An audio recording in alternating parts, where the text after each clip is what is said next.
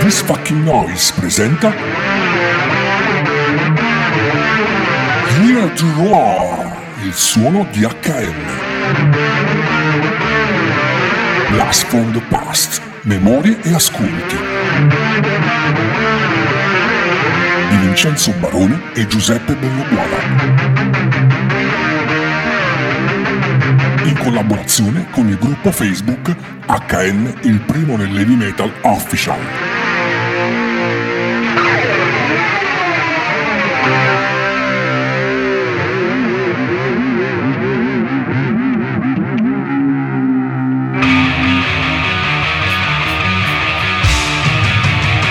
I Motorhead. I Motorhead.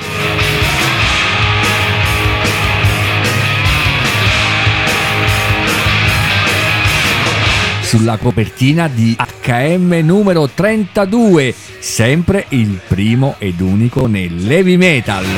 Take another, just like a good boy would. Col suo brevo flash azzurro, ecco questo mucchio selvaggio delle quattro capocce dei Motorhead, due occhialuti con occhiali scuri e due senza. Motorhead Talks Heavy. Heavy.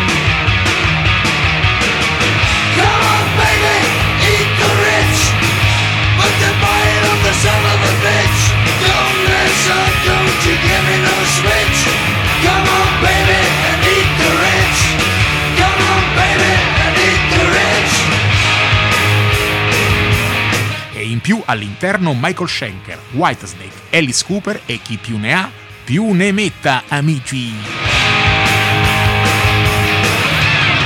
Nemmeno il tempo di girare la pagina della copertina e veniamo investiti da questa immagine stupenda di tutte le copertine degli arretrati di HM.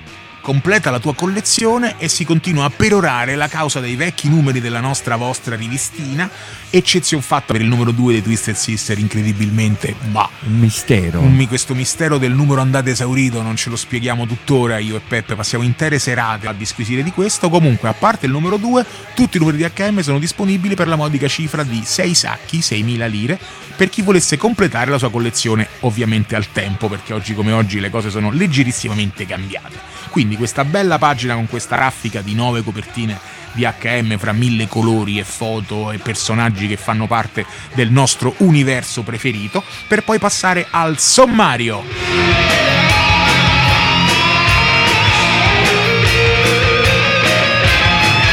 Dove è il caso di dire è rimasto senza maglietta Tommy Lee dei Motley Crue. Com'è sta È storia? rimasto con le ginocchia di fuori. Un pezzente. Un pezzente. Ma... Ah, lo scatto è molto bello. Lo dai. scatto è bello, abbiamo un Tommy Lee dei Motley Crue in straccali che li tiene con i pollici e praticamente introduce il nuovo numero di HM ai nostri simpaticissimi lettori. Tommy Lee dei Motley Crue.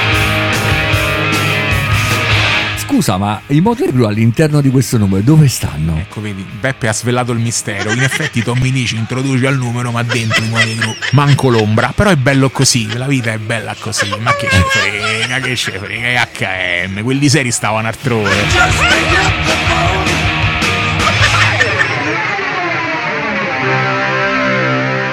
E ci addentriamo nel rutilante mondo delle news che per questo numero non sappiamo per quale motivo, non me lo ricordo, non lo No, sappiamo. è unica questa non ha- cosa, eh. Non ha importanza, invece che essere LA News e London News è decaduta Londra e in questo numero abbiamo soltanto le LA News, che però sono belle succulente. John Sutherland fece un bel lavorino di raccolta perché c'erano un sacco di novità che si affacciavano, la prima delle quali, mi permetto di fare la prepotenza di introdurla io, riguarda i Metallica era appena uscito Cliff Mall, la bellissima, immancabile VHS Grande. che immortalava l'epoca di Cliff Barton all'interno della formazione dei Metallica. Quindi un documento storico, un documento che fu anche commovente a suo modo, in cui si alternavano backstage, interviste, testimonianze, video, live, tutte cose che non si erano mai viste dell'astro nascente, anzi dell'ormai affermato astro internazionale del nuovo metal degli anni fine anni 80, inizio anni 90. Quindi c'è la prima news che riguarda l'uscita di questa bellissima VHS Cliff Mall. Chi non l'ha, se la procuri. A seguire non poteva che essere dei Mustaine Eh, dei Megadeth eh, mi pare perché giusto. qua sta sto binomio Metallica Megadeth sta proprio nel corso dei tempi dura, Esatto, esatto. dura dagli inizi dei, Diciamo che Artraino, Ah. Dave Mustaine c'è quasi sempre. che invece ci informa, si parla della nuova formazione che è stata finalmente definita con Chuck Biller alla batteria e il nuovo chitarrista Jeff Young per un album, ma è so good, so far, so what, so far, Si so hanno- good, so what. cioè, Invertendo l'ordine dei fattori, il prodotto non cambia, ma rimane comunque un'inesattezza, nel senso che l'album viene segnalato come so good, so far, so what. Tanto facciamo come ci pare, quindi. eh. Però mh, va bene, poi alla fine le cose sono andate per il meglio. Billy Sheehan, ex Dave Lee Roth, sta formando una sua nuova band con Steve Stevens della Billy Idol Band. Tommy Price suonerà la batteria. Billy ci ha detto: Stiamo gingillandoci con l'idea di inserire nella band un cantante sconosciuto. Ma poi è uscito sto disco. Tutti sapete che- come sono andate le cose, noi ci attualizziamo nel tempo, col nostro ritorno al futuro, noi ci attualizziamo nel momento in cui leggiamo le cose, cioè facciamo finta di non sapere com'è andata. Poi è chiaro che insieme a noi anche voi alle volte vedrete scaturire un sorriso perché sapendo poi com'è andata vi rendete conto che più che una news si tratta di una stronzata, però va bene lo stesso. Vabbè, va bene col senno di poi, quando io compravo il giornale in edicola, aprivo le notizie, leggevo e le prendevo per buone. Eh, Peppe- facevo a verificare? Ma Peppe, tu mi insegni che col senno di poi c'è gente che oggi come oggi ci si è fatta intere carriere. Eh, Eh, a voglia. I recensori di oggi che guardano Co- allo ieri sapendo come è andata a finire. Siamo bravi tutti. Una polemica sterile, ma però che ci voleva. Il manager degli Iron Maiden, Rod Smallwood, ha fatto capire. Non si sa come, nessuno ce lo spiega, che gli Iron Maiden sono a buon punto per quanto riguarda l'uscita del nuovo album. Si annunciano anche quello nuovo degli LA Guns, si annuncia anche la lavorazione di quello nuovo dei Trouble che avevano preso Kirkpatrick come nuovo batterista. C'è anche la notizia sul fatto che la MCA ha annunciato di aver messo sotto contratto per USA, pensate un po', i metallari svizzeri Crocus. Caspiterina, che, Eh, che naso la MCA, oh. Oh, la MCA grandiosa. Il nuovo album di Udo ex Accept è in circolazione a Los Angeles e a un primo ascolto si nota come il biondo tedesco abbia mantenuto la sua promessa di realizzare un disco molto più heavy, ma che Gli Acept erano, Erano glam. erano leggeri, erano AOR.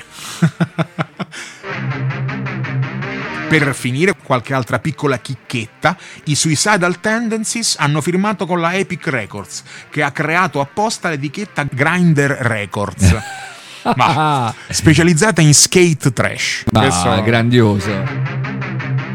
Chi di voi non ha mai fatto lo skate Sempre trash? col senno di poi, Eh, certo. rileggendo il numero, questo è veramente pregno di eh, Sì, tante sì, sì. situazioni che poi insomma sa spare un sorriso sulle nostre labbra. Esatto, sì. Come per esempio anche i Fit Angel hanno firmato con la Epic. I fit, non i fifth, i fit angel. Quindi era gente che faceva Eh. ginnastica, ma in modo molto angelico.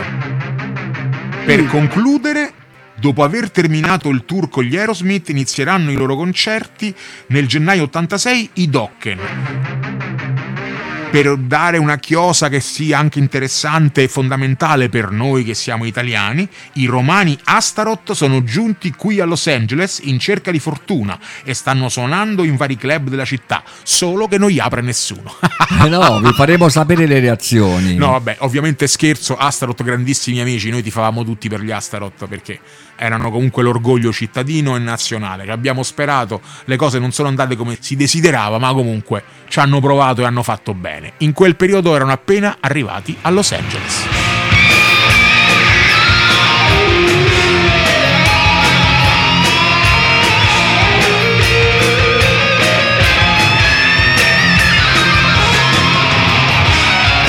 Primo momento clou del numero, Back in the Saddle, ritorno in sella, cioè ritorno proprio sui palchi di tutto il mondo ed eccoli qui i Motorhead con Zio Lemmy, gli inossidabili.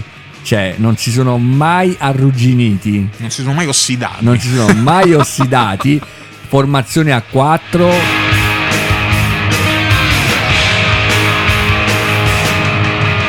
Cambio di formazione, grande ritorno di Filthy Animal Taylor. È lui che è rimontato in sella, È secondo la logica di chi ha messo il sella. titolo. E tutto quello che veramente non ce lo mandano a dire per nessuno. Beh, devo dire, è un'intervista molto interessante. L'autore Pier Giorgio Brunelli, perché non poteva che essere lui a tirare fuori un'intervista che poi in realtà è uno scambio di opinioni, perché è un'intervista a tre.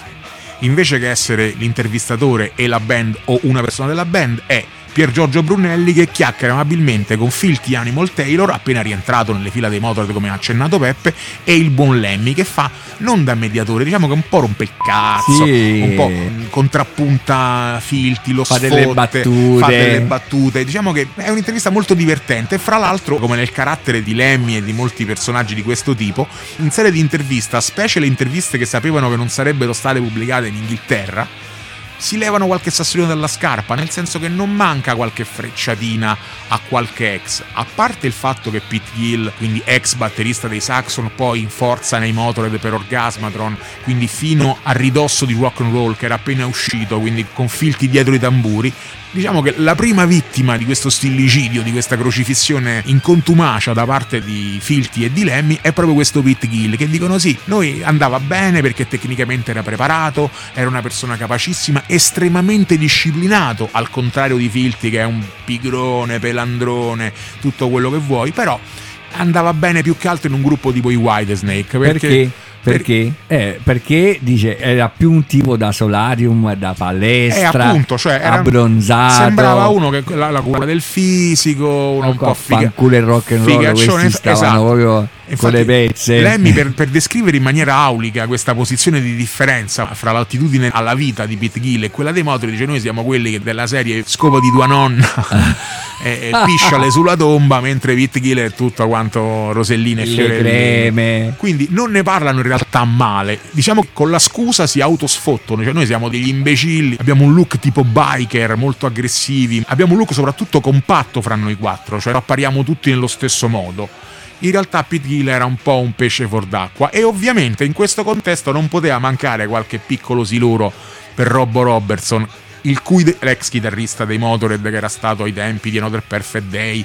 Ah, cioè, vedo che sei preparato, eh. Hai visto? Hai studiato, vero? Perché Robbo Robertson in maniera un po' più palese viene sfottuto, specie da Lemmy, ma non è che filti fischi, però soprattutto Lemmy dice bene, d'altronde avere un look omogeneo ha la sua importanza e poi Filti ci spiegherà il perché di questo discorso, perché in effetti cioè, noi Motorhead appariamo tutti in maniera compatta, siamo abbastanza coerenti sia nel modus musicale che ci contraddistingue da sempre, siamo sempre rimasti Motorhead anche senza Filti, che è rientrato perché comunque anche in tempi non sospetti, quando cioè Pete Gill era appena entrato in formazione, già al tempo Filti Taylor si era presentato in camerino e aveva detto a Lemmy, oh, se Pete se ne va rimbocco io senza problemi. Eh, Torna- allora vedi. eh, tornando a Robbo, Lemmy non gliela manda a dire e dice: Beh, fondamentalmente avere un look omogeneo, dicevamo, è fondamentale. Tu conta i tempi, in so, per esempio, Robbo Robertson, più che salire sul palco e sembrare un biker, sembrava una ragazza. No, infatti anche Filthy Animal, cioè non gliela manda a dire. eh. No, ecco- No, perché dice tutto questo è un fatto per dimostrare che non devi necessariamente essere un buon musicista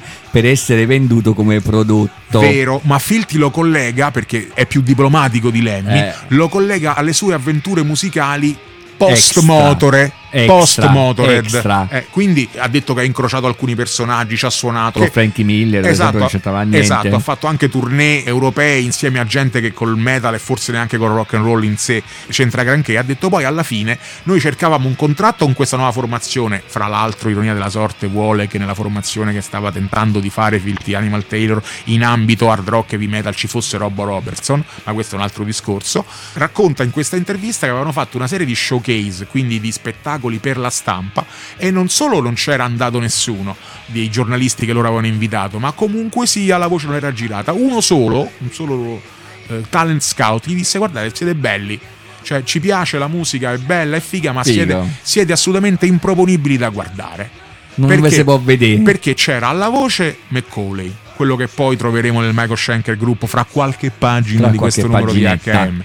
Alla batteria c'era Filthy Animal Taylor che Lemmy in questa intervista ti dice beh tu c'hai il look da idiota non potevi andare d'accordo con McCauley tutto con i capelli cotonati i pantaloni di pelle e alla chitarra Robbo Robertson che sembra uscito da un non lo so da Un postal market. da un postal market sai, sai, usa la testa ed ogni pacco che mi arriva è una festa È una festa. e comunque tutta l'intervista è questo continuo inseguirsi di botte e risposte in cui Pier Giorgio fa la domanda, Filti risponde e Lemmy contrappunta. Quindi è molto divertente, molto dinamica.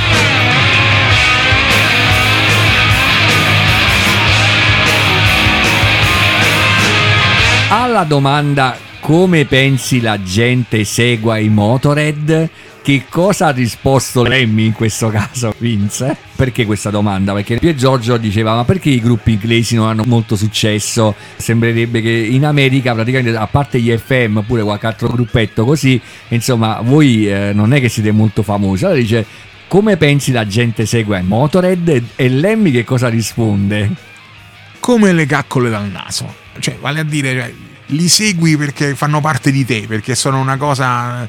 Diciamo che per seguire i Motorhead, sempre parole di Lemmy, bastava seguire la scia de merda. E questo un po' mi inorgoglisce. Ah, vedi ma, allora. questo, ma questo lo riserviamo a chi è adepto del gruppo HM, il primo nel le metal tue, official. le tue origini. Esatto, e soprattutto il mio profilo personale. Comunque sia, c'è molta dell'ironia tipica di Lemmy in questa intervista, c'è molto del sarcasmo che lo contraddistingue, era di buon umore, Filti che rientra in forze, rock and roll che promette grandi cose, per cui un'intervista esaustiva, piena di curiosità, piena anche di gossip, piena anche di stupidaggini, però sono sei pagine assolutamente godibili, copertina strameritata per questo numero di HM e devo dire le foto che corredano l'articolo sono una più bella dell'altra. Sì, Quindi- poi è sano vederli a quattro, eh. Per me Filthy Animal che rientra nei Motorhead è proprio come tornare a casa, era consolante.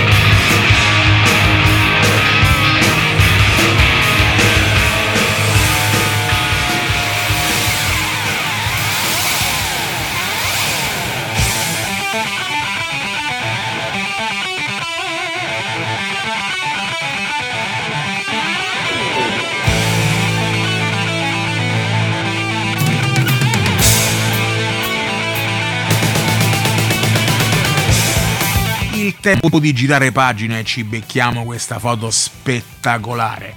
Ex of the Viking, Michael Schenker. E abbiamo su due pagine un'idea fotografica meravigliosa in cui Michael Schenker e Robin McCauley parlano al telefono l'uno con l'altro, stando attaccati di spalle. Una cosa fighissima. Con una il cosa telefono bellissima. tipicamente anni Eh ottantissimo. sì, torniamo indietro nel tempo, abbiamo uh, Michael Schenker serio, molto teutonico col suo telefono, il suo giacchetto di jeans e abbiamo McCauley con il suo trionfo tricotico con questi capelli assurdi che per quanto mi riguarda non ti compro il disco per come c'hai i capelli.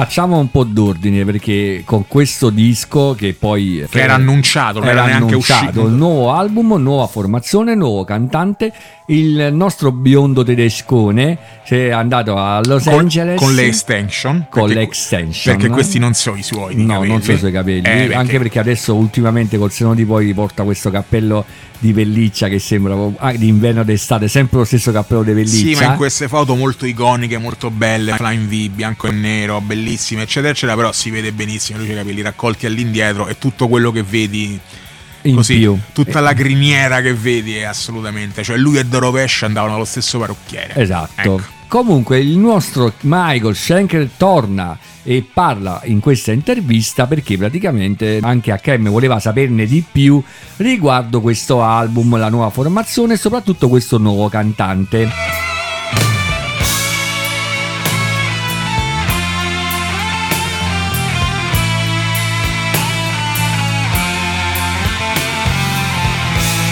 Sì, in queste cinque pagine, diciamo così, HM tende, attraverso l'intervista fatta a Los Angeles da Alex Solka, HM tende a giustificare il tempo di vuoto che aveva separato l'annuncio di questo nuovo album paventato di Michael Schenker che poi non avvenne mai. Tutto questo un anno e mezzo prima questa intervista. Questa intervista è stata pubblicata e il disco doveva ancora uscire. Allora sia Michael Schenker che McCauley spiegano in queste cinque pagine belle ricche, belle piene di testo, spiegano il perché di questa lunghissima pausa che comunque loro affrontano e giustificano, fra virgolette, che spiegano più che giustificare con un laconico e molto teutonico e preciso. Noi le cose le facciamo per bene, le facciamo secondo le regole, quindi perché gettarci a capofitto? Per dovere di cronaca per tutti i perfetti che ci seguono, il gruppo adesso con questa uscita si chiamava Macaulay Schenker Group. Eh certo, certo. È molto importante eh, perché loro non è che fanno musica solo per suonare e cantare, ma se non ci metti il nome suo sul nome del gruppo, col cavolo Per che carità. andava a fare il cantante nel gruppo di Per Michael carità, Schenker. carità. E tra tutte le domande, io ho notato una cosa, cioè leggendo l'intervista dopo Sì? tanti anni, cioè loro dicono, eh, ma a Los Angeles, loro in effetti stavano a Los Angeles. Nel momento dell'intervista sì. Eh, ma pure il cantante Robbie si era trasferito a Los Angeles, cioè loro cercavano di unire. In realtà, Peppe, era, è giustificata la tua osservazione, ma il loro, e lo spiegano nell'intervista, era un migrare, perché sono stati in Danimarca un po' di tempo, sono stati in Inghilterra un po' di tempo, sempre in condizione e per la lavorazione dell'album. Mm. Cioè loro andavano da una parte, la parte di Los Angeles, che doveva essere la propagine finale di questo tour di registrazione e di realizzazione dell'album, l'hanno fatta a Los Angeles perché erano convinti di essere arrivati a un certo punto, poi una volta arrivati a Los Angeles, ovviamente tutto questo trasferirsi era dovuto alle richieste dei produttori o del produttore dell'epoca, che gli diceva in quello studio mi trovo meglio, venite qui a fare le parti vocali, in quest'altro studio mi trovo meglio, venite qui, perché il tutto era partito da Düsseldorf, casa di Michael Schenker, che aveva registrato tutte le basi nello studio di sua proprietà. Dopodiché il tutto si è elaborato viaggiando, spostandosi in giro per il mondo e soprattutto assestando la formazione. Sono è- approdati, guarda caso, a Los Angeles. sono approdati qua e là fino ad arrivare a Los Angeles dove hanno anche riregistrato parti che erano già state realizzate. Quindi, diciamo, un punto e a capo hanno un po' azzerato, non completamente ovviamente, quanto realizzato fino a quel momento e hanno ricominciato secondo quelle che erano le esigenze sia artistiche che tecniche, perché con uno come eh, Michael Schenker non è che puoi pretendere che non faccia caso a certe cose. Quindi la tappa di Los Angeles si è rivelata la più lunga, la più protratta nel tempo, proprio per un discorso qui viene in un certo modo, finiamolo, facciamolo, realizziamolo secondo certi criteri che troviamo e abbiamo trovato soltanto qui.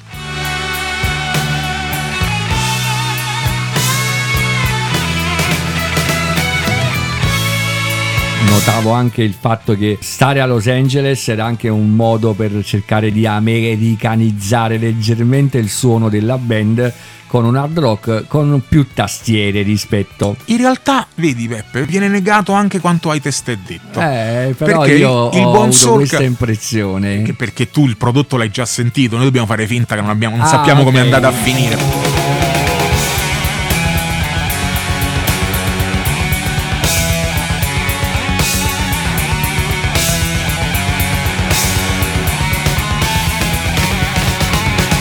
Questa questione che tu sollevi, in realtà Schenker dice no, in realtà non è vero, anzi, questo disco sarà, è, sarà molto più guitar oriented di quelli che lo hanno preceduto. L'uso delle tastiere è semplicemente un contrappunto, un sostegno a quelle che sono ovviamente le lugubrazioni tecniche, sonore, compositive, che riguardano un gruppo che non ha cambiato assolutamente la sua natura stilistica e musicale. Anzi, viene sottolineato il fatto che in qualunque posto tu ti trovi, se sei coerente con te stesso, non fa alcuna differenza. Però loro all'inizio dell'intervista dicono che l'ambiente dove ti trovi e il posto dove stai ti influenza molto, sia nel corpo che in quello che fai. Ti influenza come essere umano, non come artista. Quindi- Eh? Eh, è eh. molto sottile questa Comunque cosa, ce ne eh. siamo sentite dire di strozzate.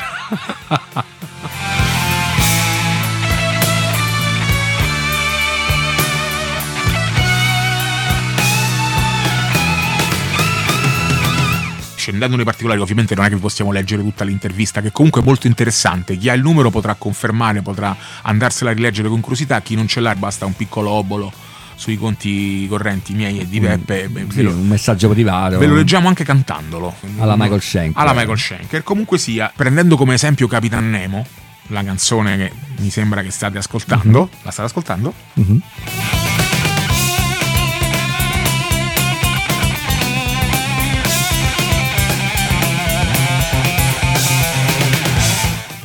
La state ascoltando, si parla del fatto che Michael Schenker fosse a suo modo una sorta di folle precursore, nel senso lui gli venivano le idee, come ai tempi di Capitan Nemo, cioè di realizzare un certo suono, questo lo racconta Michael Schenker, cioè io arrivavo in studio con queste idee e mi davano tutti del folle, perché volevo un certo tipo di effetto, volevo che il suono uscisse in un certo modo, mi hanno dato tutti del matto. Oggi come oggi esistono effetti che riproducono esattamente l'atmosfera che io allora cercavo da visionario pioniere. Quindi fondamentalmente oggi come oggi Capitan Nemo è un episodio che si confonde in mezzo a mille altri che hanno magari il suono simile, ma al tempo è stato fatto in maniera eh, anticipatrice e in maniera così un po' folle, un po' lanciata nell'inventiva del singolo, quando poi è diventato una maniera di intendere un certo tipo di suoni di chitarra.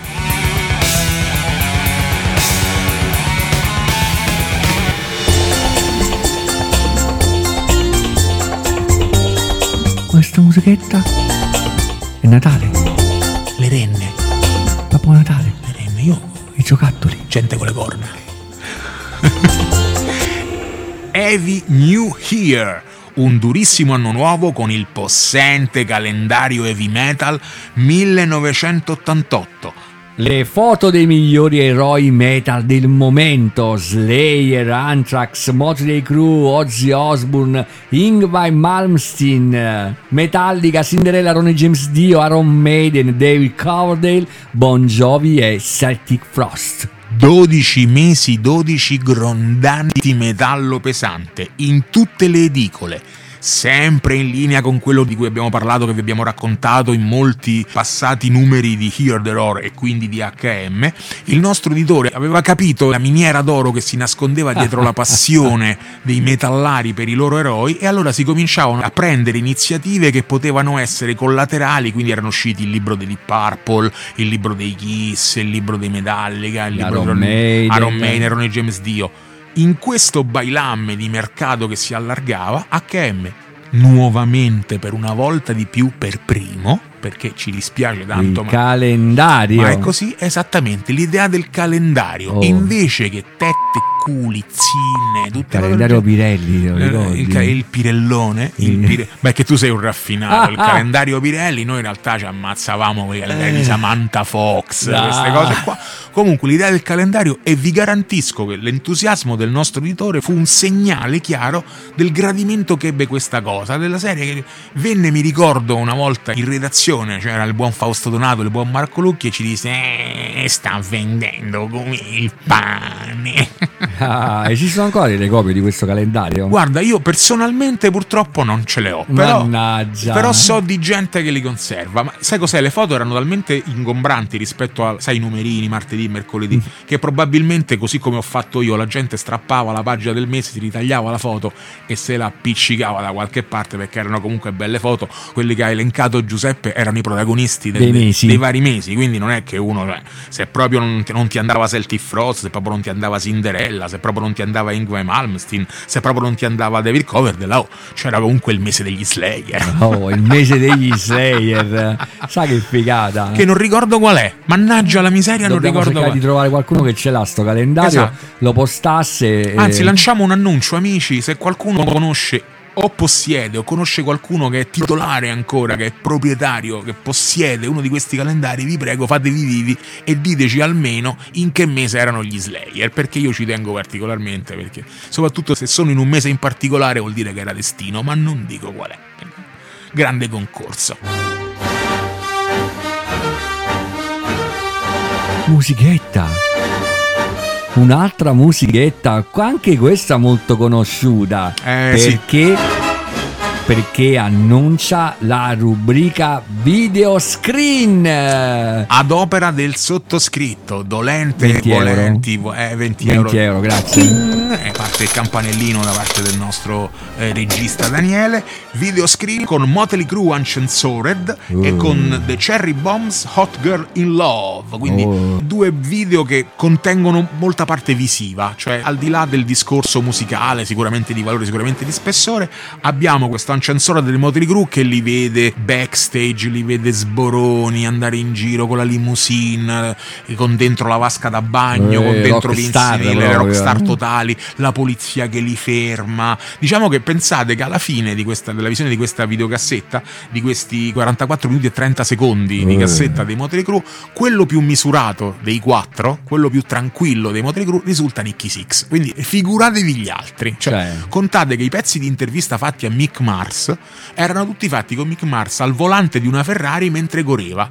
Quindi l'intervistatore gli stava seduto accanto in macchina con il Che microfonino coraggio. e Mick Mars "Mm, mamma magnum PI quindi fondamentalmente coattissimi coattissimi. Però una bellissima testimonianza. Chi ce l'ha chi l'ha visto potrà darmi ragione. Dopodiché seguono i Cherry Bombs.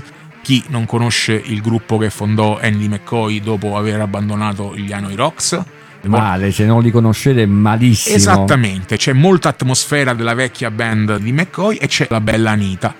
Era la cantante sensualissima, seducente, che condiva il tutto con quel po' di pepe, quel sano essere sensuali, senza le essere. gambe pazzesche in copertina. Eh, esatto, senza essere per forza una zoccola. Scusate, Eh. mi è uscito così adesso per carità, sono barone. No, lei bellissima, deliziosa, zingaresca con questo fare. Comunque Cherry Bobs dal vivo, niente di spettacolare a livello di palco, a livello scenico, però una gran grinta, un bel concerto, 50 minuti di sano hard rock and roll di quello con le palle fumanti. Bello, bello. Valeva bello. veramente la pena, lei è una vera delizia, veramente. Procuratevelo, procuratevillo.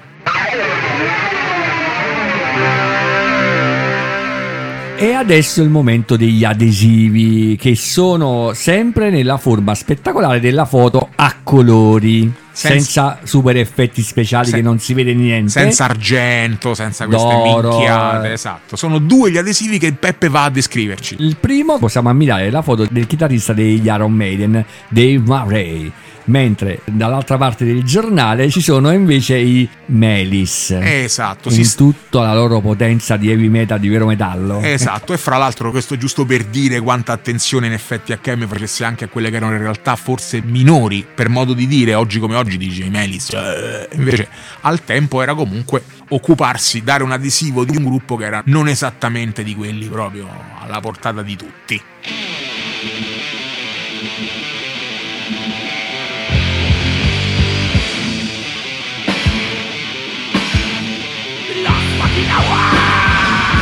Il momento è solenne. Eh,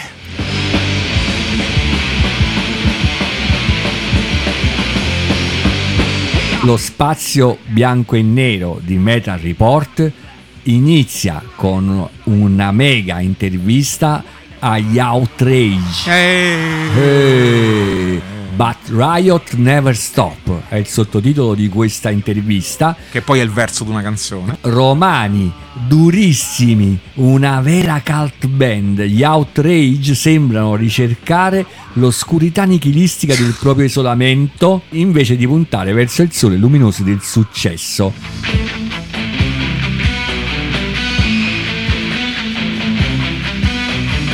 Siamo riusciti a farli parlare e anche qui tutti quelli che hanno seguito le varie puntate precedenti sanno il motivo. Questo è il rapporto. Quindi c'è questa intervista al mitico gruppo capitanato niente proprio di meno che dal nostro mitico Vincenzo Vince Barone. Ebbene sì, ebbene sì. Allora spiego due cose prima, prima che ah, le marchette si pompavano da sole, prima che comin- qualcuno cominci a scassarci i cosiddetti le protuberanze per così dire, spiego un attimino una cosa. Gli Outrage avrebbero dovuto far parte, il gruppo di cui mi onoravo di far parte io, dovevano essere inclusi nella compilation di HM. Già questo non avvenne perché la cosa venne tirata in ballo un po' come scherzo al sottoscritto che fu compreso nell'elenco dei gruppi presenti nella compilation che poi comunque non fu incluso perché non è che non ce lo meritavamo ma c'erano gruppi di ben altra caratura quindi noi non c'entravamo niente, noi eravamo comunque una realtà underground non dico solo cittadina però comunque avevamo un discreto seguito, i demo andavano bene quindi ci mancherebbe anzi. Però siamo riusciti a farli parlare come appena a testé detto Peppe perché questa intervista mi è stata richiesta, pungolata più volte da parte di Fausto Donato che l'ha realizzata e Federico Ballanti che era il caporedattore, poi c'era anche Marco Lucchi, eccetera, eccetera.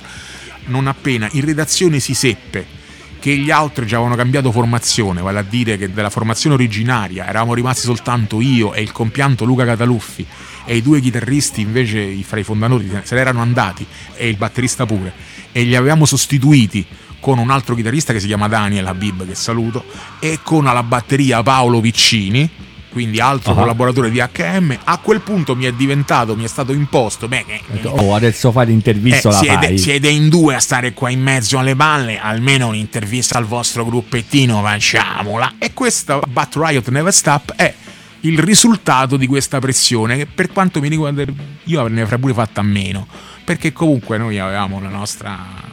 Quell'isolamento di cui si parla era reale, cioè noi non eravamo parte di chissà quale genia di gente che faceva comitiva, noi stavamo per conto nostro, ma non per tirarsela, perché eravamo ragazzetti, stavamo così.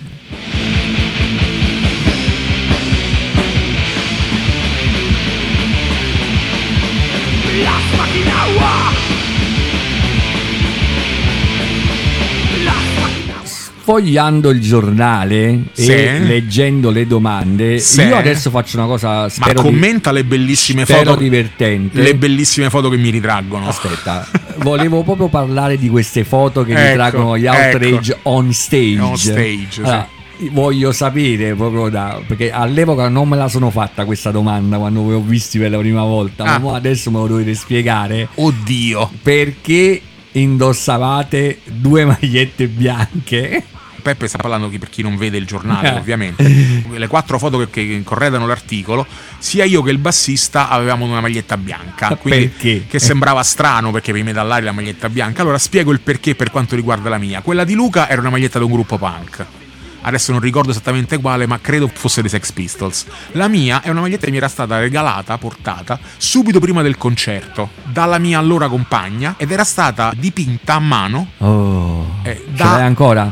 Sì, era stata dipinta a mano dal bassista dei Ro, un altro gruppo trash romano, che, un grafico, una persona molto, molto Michele Pecoraro, che saluto con- carinamente, che raffigurava la copertina del primo demo. Ma grandioso. Siccome la vernice bianca, evidentemente, con la maglietta nera non gli veniva granché bene, ha dipinto in nero su bianco e io mi sono messo la maglietta bianca. Quindi, eh, Un'altra domanda. Sì, caro. La cartucciera che si vede nella foto Sì, caro. È ancora in tuo possesso? Assolutamente sì. Orgogliosamente a casa mia. vero? Cioè, Certamente DOC sì. originale 1987. 1987 quella cartucciera c'è ancora. Per i lunghi anni della mia esistenza, ovviamente sono diventato un po' più grosso, un po' più massiccio. Quella cartucciera è diventato soltanto un simulacro, un simbolo. Oggi come oggi, visto che non sono più tanto grosso, per amore o per forza, diciamo così, sono tornato a un peso... La potresti rimettere, lo sai? Eh, probabilmente sì. Tralascio il dettaglio secondario dei tuoi capelli ricci. Questo Eh. lo tralascio perché abbiamo già parlato dei parrucchieri prima. Esatto. Voglio farti le domande. Assolutamente sì. In questa intervista la prima domanda era perché i due chitarristi vanno mollato? Perché Antonio Filosa voleva fare cose diverse, cioè era un po' il genio del gruppo, un personaggio abbastanza particolare, che poi detto fra noi, tanto a me che mi importa, io ormai il gossip lo faccio, comunque il chitarrista di cui stiamo parlando, che si chiama Antonio, era il ragazzo di Ines. Abbiamo svelato Scopriamo gli altarini. E vabbè. Era allora il fidanzatino della nostra deliziosa Ines, quindi Quella che si comprava i dischi con le monete. quella che veniva con le saccocce di monete posti in ammazzata. che faceva esatto. la colletta. Faceva la colletta, veniva al negozio, era il fidanzatino, anzi direi, ti posso aggiungere un particolare per chi è un maniaco interessato, le foto del concerto che ci sono sull'articolo erano sono fatte la sera che Antonio e Ines sono convolati a essere ragazzo e ragazza. Una data storica. È uno scoop. Sghiblissimo. È sghibli- beh, sì, esatto, qui siamo a un livello di sghiblitudine incredibile. Comunque, Antonio, per motivi diversi, Cristiano, che saluto anche lui, che grande amico, aveva deciso di studiare, di continuare a fare cose più serie, è diventato notaio, è una persona. Che suonava per divertimento, gli altri stavano un po' sfuggendo di mano, ecco il perché della formazione nuova ed ecco perché lì cominciò la carriera degli altri fuori Roma, cominciamo a suonare molto di più perché diciamo che Cristiano era più propenso a essere un po' più casalingo. Ok, non ti faccio tutte le domande. No, anche perché la gente vorrà no. sapere altro. Una cosa, voglio, una cosa te la voglio chiedere. Certo. Cioè, perché hai cominciato a cantare? Chi è che ti ha influenzato? Cioè, ha detto "Oh, io voglio fare sta cosa perché ho sentito, che ne so, hai sentito gli Slayer hai Ah. sentito un altro gruppo. Guarda Peppe, eh, ti ringrazio per la domanda. Io e Peppe non ci mettiamo mai d'accordo. Peppe me le sta facendo a tradimento queste domande. In realtà io non volevo. Cioè io me ci sono trovato. Sono andato a vedere un concerto, ricordo dei RAF a Piazzale Scienze della Tecnica all'Eur. E con altri metallaretti di, di- di pochi anni. Io non sparo cose tipo a 12 anni andavo a vedere i concerti. A sei anni mi a sembra. 6 che- anni, a 7 anni, no, queste stupidaggini le lasciamo dire a qualcun altro, noi non siamo così. Però insomma, avevo già 16-17 anni, sono andato a vedere questo concerto, conoscevi altri metallari, c'erano i ragazzi degli Allora Thunder, c'era poi Maurizio Bidoli dei Fingernails, c'era altra gente e io parlando conobbi questo ragazzo grosso, biondo, con gli occhi azzurri, con questo grande sorriso un po' annacquato dal- dai fumi dell'alcol che mi disse senti io c'ho un gruppo che si chiama Ancient Malice e stiamo cercando un cantante. Io ho fatto, no, guarda, io non sono capace a cantare. No, guarda, proviamo perché tanto noi siamo nella merda. Allora vorremmo avere un cantante perché comunque siamo in formazione a quattro, non vogliamo fare proprio come i Metallica col chitarrista cantante. Ti va? Dico va bene, basta che cambiamo nome. E sono nati gli outrage, la persona era il, Quindi il- oltraggio ha un significato, diciamo, è nato per caso oppure No, no, eh, significato... oltraggio, i- la persona di cui stiamo parlando era Luca, ovviamente, Luca Cataluffi, il fondatore del gruppo, che purtroppo ci ha lasciato, non c'è più, l'altro con la maglietta bianca, tanto per capire. Eh, eravamo in autobus e con Fabrizio De Ana, la- il batterista di allora, e ci siamo detti, allora va bene, cambiamo nome, a a Baroni non gli sta bene, dai, cambiamo nome, gli erano shite, falce. Ma per carità di Dio, per cui ho detto, vabbè, dai, mettiamo qualcosa che sia un po' più trash, sai, come una parola secca. A oltraggio ci sembrava adatto al fatto che facessimo trash, cosa che nell'intervista viene ribadito, più trash di oltraggio. Certo, c'erano già altri gruppi che si chiamavano outrage, ma chi se ne frega, in fin dei conti, andata bene così. Per far vedere che facciamo le cose serie come si concludono le interviste, Se. cosa vorreste dire ai lettori di HM? Che ti ricordi che cosa hai detto? Ovviamente supportate la scena italiana, tutte beh sì, certo, la, Eh. la menata si faceva. C'è una sola cosa che io ci terrei a dire. Vai. In conclusione di questa, speriamo di non avervi annoiato con le mie cose personali, ma in fin dei conti gli altri ci sono esistiti, perché non dirlo. Però c'è un po' scrittum Eh, esatto, posto da Fausto Donato importante. alla fine dell'intervista. Ci avevamo già fatto la chiacchierata, la cosa era chiusa, eccetera, eccetera. E Fausto, per fortuna, e mi fa molto piacere dirlo, perché nella mia carriera di scribacchino indegna più o meno, non parliamo di quella di cantante e bassista, ma proprio di quella di scribacchino, è una cosa che ho sentito dire, che ho sentito scrivere, che ho sentito propugnare soltanto agli outrage. Per cui sono molto contento di poter leggere questo postscriptum che scrisse Fausto Donato a chiusura dell'intervista. Gli outrage sono disposti a occuparsi della distribuzione dei demo di altre band italiane nella loro città, magari avviando reciproci rapporti di collaborazione e contatti vari. Tutte le band interessate possono scrivere all'indirizzo sopra indicato, che non indicheremo ovviamente, e riceveranno notizie il più rapidamente possibile. Cioè, in fin dei conti, il tape trading era diventato un gesto spontaneo e noi outrage un po' abbiamo perorato questa causa. Mi fa molto piacere, mi inorgoglisce molto. Tutto qua, o volevo dire perché è andata così. Field outrage. Feel the outrage. Finiti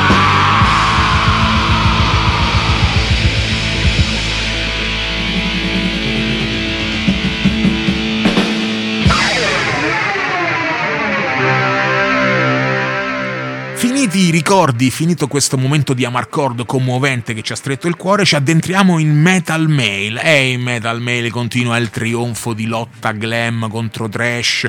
Perché ce l'avete con gli Europe? Perché Con odi- Bon Jovi. con, Ban- con Bon Jovi? Perché odiate qui? Perché odiate lì? Ma non possono mancare nemmeno in questo numero i mitici, fantastici, imperdibili disegnini. Ai, ai, ai, No, questi sono belli, Vince, non ma, li hai ma visti? Peppe, ma pe- come non li hai visti? non ma, li hai visti, Ma tu Vince? menti sapendo di mentire. Quello dei Motley Crue. Quello dei Motley Crue è dedicato ad HM è veramente sembrano i Poison i Motley Crue in questo disegnino. Sono sei pagine oscene, no? Vabbè, No, non è vero, ci sono alcune lettere, ma pure io ho notato invece i nick, cioè le firme alla fine delle lettere che sono fighissime. Dici pure. Ace Rocks 69. Eh, va Questo bene. era Glam, Questo è- sicuramente. 69 era Glam per forza. Eh, guarda. Jovi Forever. Eh, giustamente. e vabbè, e poi eh, Patti 71, Harris 70, ammazza erano. Peppino. C'è pure Peppino. C'è Peppino. No, dove sta Peppino? C'è Non Peppino di. Bareggio in provincia di Milano, E poi c'era anche questo fantastico disegno di Don Dokken. che è venuto meglio di quello dei Motley Crue. È stupendo. Non ha bene. un tocco docchenesco. Ha un tocco. C'è una cosa, guarda due righe, vi disturbo con, con queste due righe, ma perché ogni tanto uno non si vanta? Però va bene. Caro HM, ho 19 anni e ti scrivo a proposito delle recensioni dei dischi. È troppo facile scrivere su un giornale come questo che tutti i dischi metal sono stupendi. Purtroppo non è così e tu sei l'unico giornale heavy che abbia avuto finora il coraggio di dire se un disco è grande oppure se è scadente. E se permettete, e se permettete, perché per carità state ascoltando Year the Roar, stiamo sfogliando insieme HM, ma spendiamola una parola in favore di questo giornalino che è stato così bistrattato, perché così didascalico, perché così. In fin dei conti, il coraggio di stroncare la gente, e non me ne faccio un vanto, però ce l'avevamo.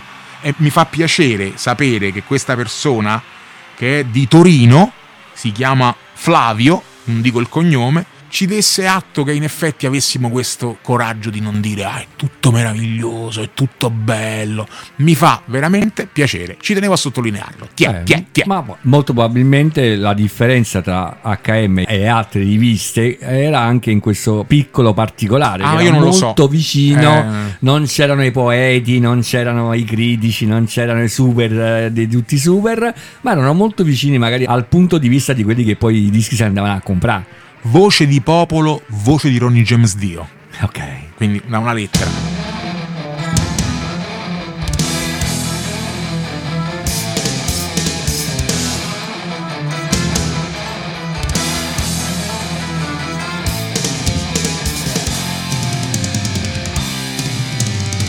Comunque andiamo avanti, finito Metal Mail, finito anche questo autopippone del quale mi scuso, però ogni tanto concedetemelo, in fin dei conti sono i ricordi che Peppe mi tira fuori, quindi questo è giusto.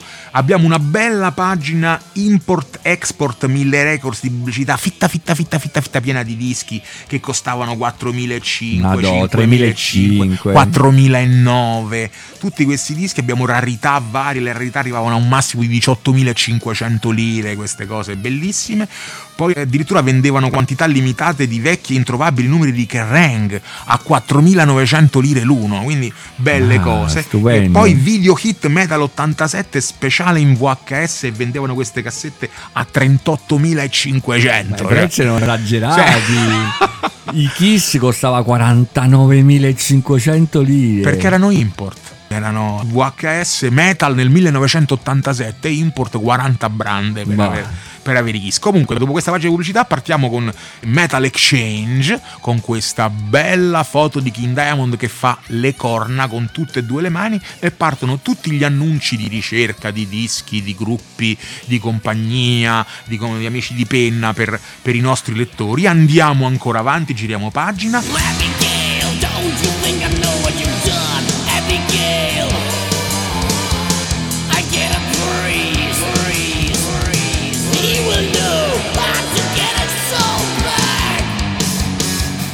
Nella pagina ci sono alcune top 10, eh, tra cui quella del momento di Radio Ok Trieste. E guarda caso al primo posto c'è Abigail, King Diamond. Poi ci sono gli Anthrax, The Leppard, Grim Reaper, Guns N' Roses, Trouble, eccetera, eccetera. Poi c'è anche la playlist di Radio Reggio Centro, Urlant Milicia, con i Siri Tangle. Poi i puristi direbbero Kirit, ma noi non, ce, ne, non ce ne fregano. Kiri niente. Ne frega. One Foot in Hell al primo posto. Oh, questi erano doc, eh. Eh, poi ma Metallica, Slayer, Death SS, Nasty Savage, Ma- Mortal Sin. Mortal Sin. Quindi comunque questi di Urlant Militia era gente che... Ma Mace, ammazza, grandi. Eh, C'erano pure i, i grandi Nuclear Symphony del grande Dictator, che saluto, che lui è un grande. lui- Poi c'erano le pubblicità dei programmi radio come Metal Mania e Arden Heavy Sound Outlaw e Heavy Trash Hardcore da tutta Italia, Livorno, Cagliari e Taranto e una bellissima pagina che presentava il numero uno di una trash core zin Roa come Rimon- Hid Row. Esatto, esatto. Quindi che che veniva fatta a Roma, giusto così per dare una... Via Aurelia. Via, via Aurelia 370 non vi diciamo quale. Ve lo andate a cercare.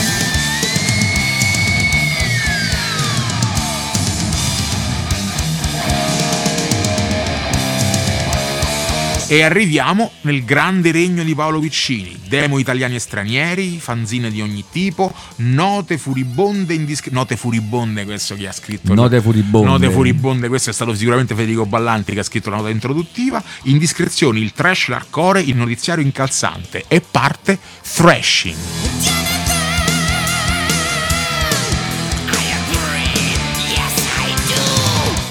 Numero di trashing che mi pregio di poter dire essere stato ricchissimo e sicuramente fra le cose migliori che il buon Paolo Piccini abbia partorito nell'ambito del suo impegno in questa rubrica tutta fatta di estremo, tutta fatta di musica di confine, di crossover come si intendeva al tempo ovviamente, quindi non il crossover con qualunque altro genere, ma più o meno la commistione fra trash, hardcore, punk e in questo numero si alternano i nomi più grossi che possono essere quelli dei Savage Grace, dei Megadeth. A proposito di Savage Grace, durante in questo periodo, che Paolo Piccini sottolinea, annunciavano che si distaccavano dal trash speed metal e che avrebbero fatto un altro genere. È giusto così, perché la notizia è vera. Al tempo fu vera. La notizia era vera, ma, eh, Ma i hanno- Savage Grace avevano fatto prima Eh, esatto. di fare il trash metal un altro genere. Comunque sia, anche per i detrattori di un certo modo di intendere il grind che poi fu proprio di Paolo Piccini, ma ne parleremo quando ci arriveremo alle recensioni. Comunque in questo numero di trashing Paolo presenta Scam dei Napal Death in maniera del tutto positiva. Disco storico. Un disco storico ne parla benissimo e soprattutto sottolineando l'importanza e lo spessore che avevano i testi, con quel piglio prettamente punk, molto politicizzato. Quindi i dischi li ascoltava e i testi li leggeva.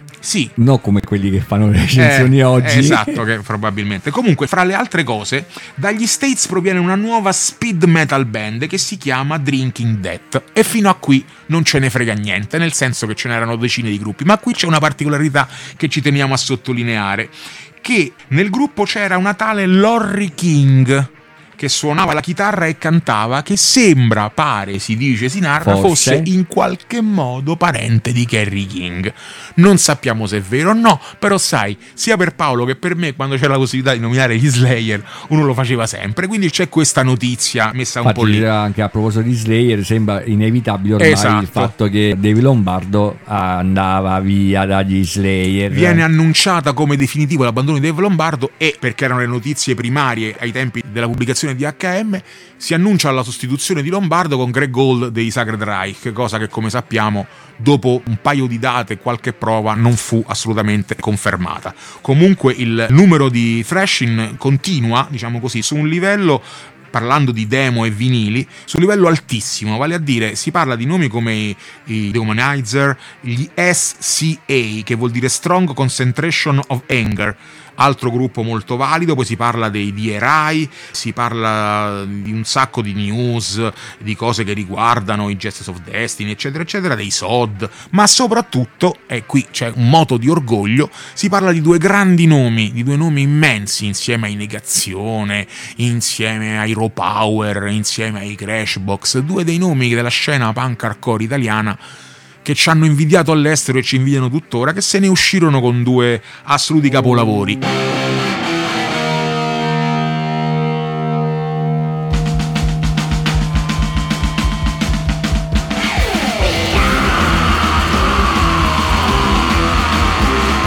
Il primo di questi due gruppi sono i Citachrome Motherfuckers, i CCM, come si dice. Eh, No, il commercial melodic metal. No, esattamente, questo era, era giusto specificarlo, che uscirono in quell'anno con Into the Void, che per chi mastica di punk hardcore si tratta di uno dei fari illuminanti di tutta la scena Una pietra nazionale. miliare. Esattamente, di tutta la scena nazionale, storica, eh, insieme appunto ai nomi che abbiamo appena fatto, e subito dopo di loro abbiamo, sempre con lo stesso orgoglio, fermenti che venivano da Ferrara e i grandi Impact. La copertina di questo capolavoro che attraverso l'involucro, era il titolo dell'album, gli Impact cantavano tutti i pezzi in italiano.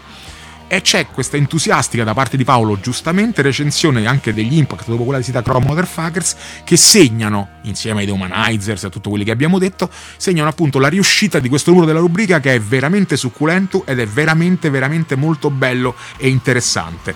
Corredato anche da una bellissima Locandina. locandina che annunciava niente proprio di meno che una specie di evento internazionale in una sola sera. al Ritz di New York, niente proprio di meno che Celtic Frost, DOA, MDC, Semain, Nuclear Assault e poi dall'Italia i Cita Chrome Motherfuckers. Eh, quindi il nostro orgoglio era Si già es- pagava 10 dollari. 10 dollari per tutta sta roba, tutta... Cioè. vi rendete conto?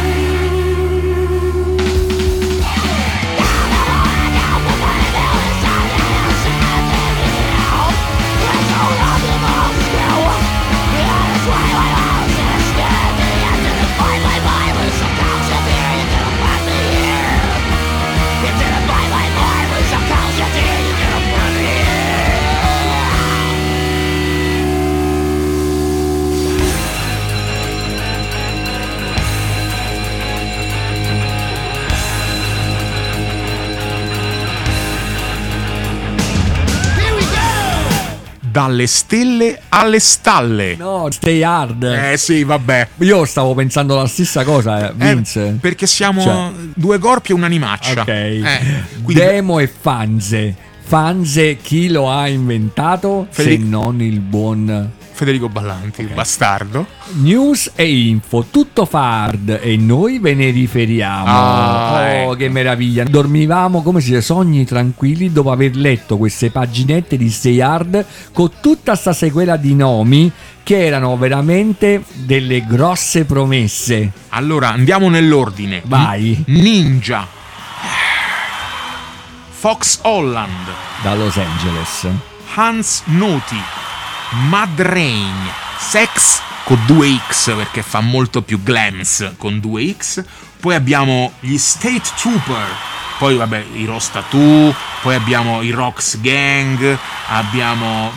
Grandiosi Rox Gang. Eh? Mica Con le male. pettinature veramente strepitose. I St. Valentine, gli Shy, i Red Baron. E già il nome... Era amico tuo. che già il nome mi sta sulle palle pesantemente. Era come Lorry King. cioè, Esatto, esatto. E poi per ultimi abbiamo i Voyeur. Dove questi stavano a Valle Giulia. Eh, se è probabile che stessero a Valle Giulia. Per i non romani, perché adesso Peppe che- che tira il sasso e nasconde la mano, Valle Giulia diciamo che è un posto così. Vabbè, vabbè, eh, perché dirlo? Abbiamo anche un riquadro con S Freelay Game Winners. Chi Ah. ci segue tutte le puntate di Irderor sa che era stato lanciato un concorso riguardante S Freelay e c'è questo riquadro con i nomi dei quattro fortunati vincitori del nostro gioco con in palio il video Into the Night di S Freelay. Non diciamo i nomi, sono No, Marcello, no, no. Daniele, Pino e Gioia. E gli facciamo i nostri più cari complimenti. Stay hard.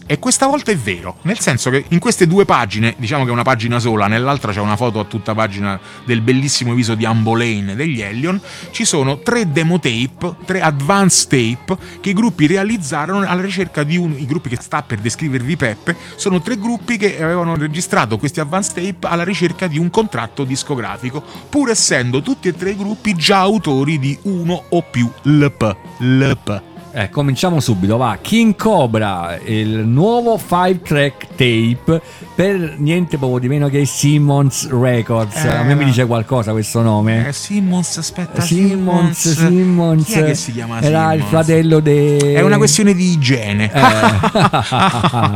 allora, rappresentava un estratto del loro imminente nuovo album per la neonata etichetta di Chen Simmons, distribuita dalla Polygram.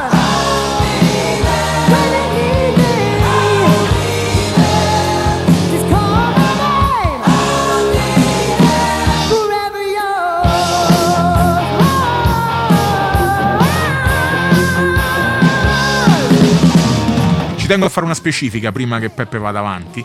Questa rubrica per un motivo che non so spiegarmi perché io non ero il redattore, non è che controllavo i pezzi, io ero un collaboratore, però non c'è la firma delle tre recensioni di demo, però io e Peppe abbiamo un indizio importante che ci rivela chi ha scritto queste tre colonne. Posso dare io la... Guarda a te Peppe, Mi lasci- ti lascio mi lasci liber- piacere? Vai, corri felice. Riguardo ai King Cobra, a un certo punto del testo c'è scritto: Sappiamo che nei King Cobra c'erano dei grossi musicisti. Allora, I'll Be There è il brano con il suo incedere Dockenesque. Fermi tutti. Dockenesk. Chi ha scritto l'articolo? Apriamo il grande concorso di Erderor. Dockenesk. Chi se l'ha inventato?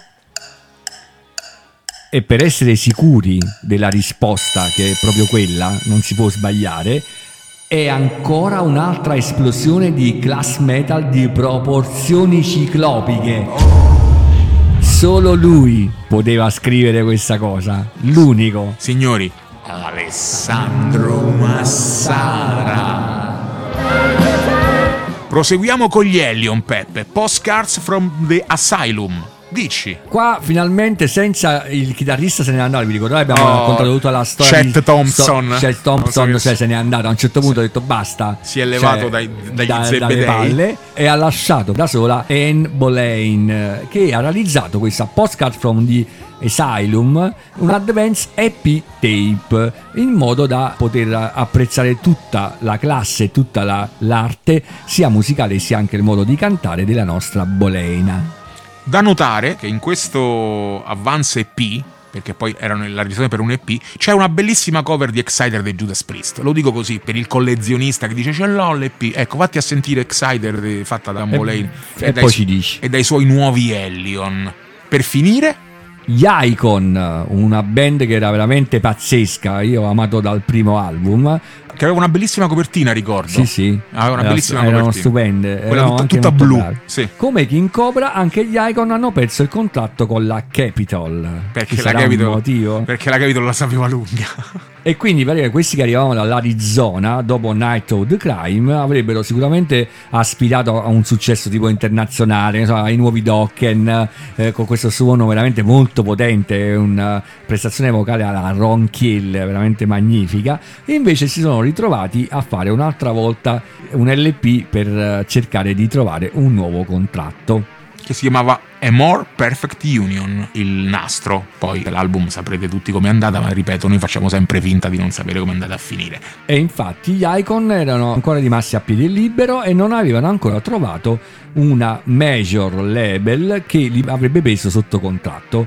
Una pagina interessante perché tre eh, anticipazioni su quello che sarebbe stato, perché poi le tre cassette nella fattispecie diventarono tre dischi, quindi comunque sia ebbe una sua valenza esplorativa questa parentesi. Dopodiché arriviamo al secondo volume, perché ne era già uscito uno, diciamo così, qualche numero fa di articoli con Roots of Metal.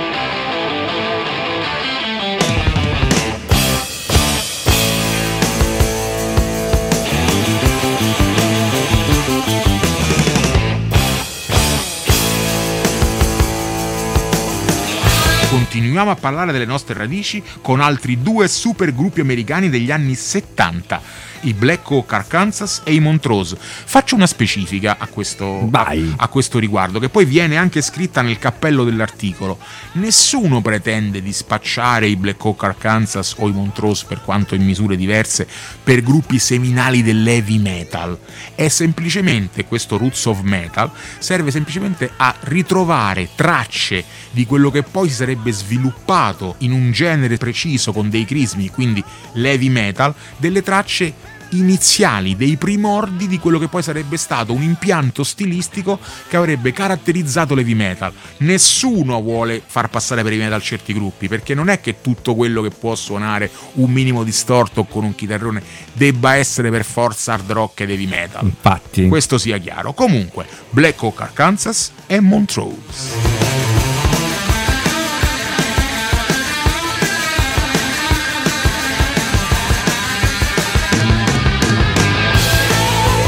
Dei Black Hawk Arkansas, lo dico semplicemente perché è una cosa che mi ha incuriosito ai tempi. Io non sono un conoscitore profondo di queste radici storiche, comunque Black Hawk Arkansas più o meno si conoscono, insomma non stiamo parlando esattamente di ingenuotti. Comunque era curiosa la motivazione del nome, perché Black Hawk Arkansas?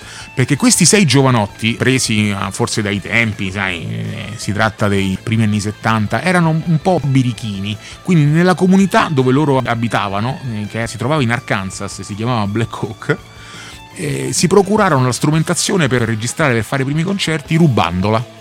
Furono rapidamente arrestati e in guardina promisero allo sceriffo non solo di andarsene, furono esiliati dalla loro Poracci. cittadina, ma dovettero restituire tutti gli strumenti. Quindi, partendo da zero, dovettero andarsene, dovettero riprocurarsi gli strumenti e qui nascono le varie leggende, cioè come se li sono riprocurati. Sembra Eh. con un altro furto. Comunque sia, alla fine queste vicissitudini si conclusero in quel di Los Angeles. Il gruppo non aveva ancora un nome in realtà, un nome definitivo, ne aveva avuto un paio di altri, si erano già esibiti a destra e a manca un po' così, un po' con un piede eh, lì e un piede lì, un po' blues, un po' rock, un po' così.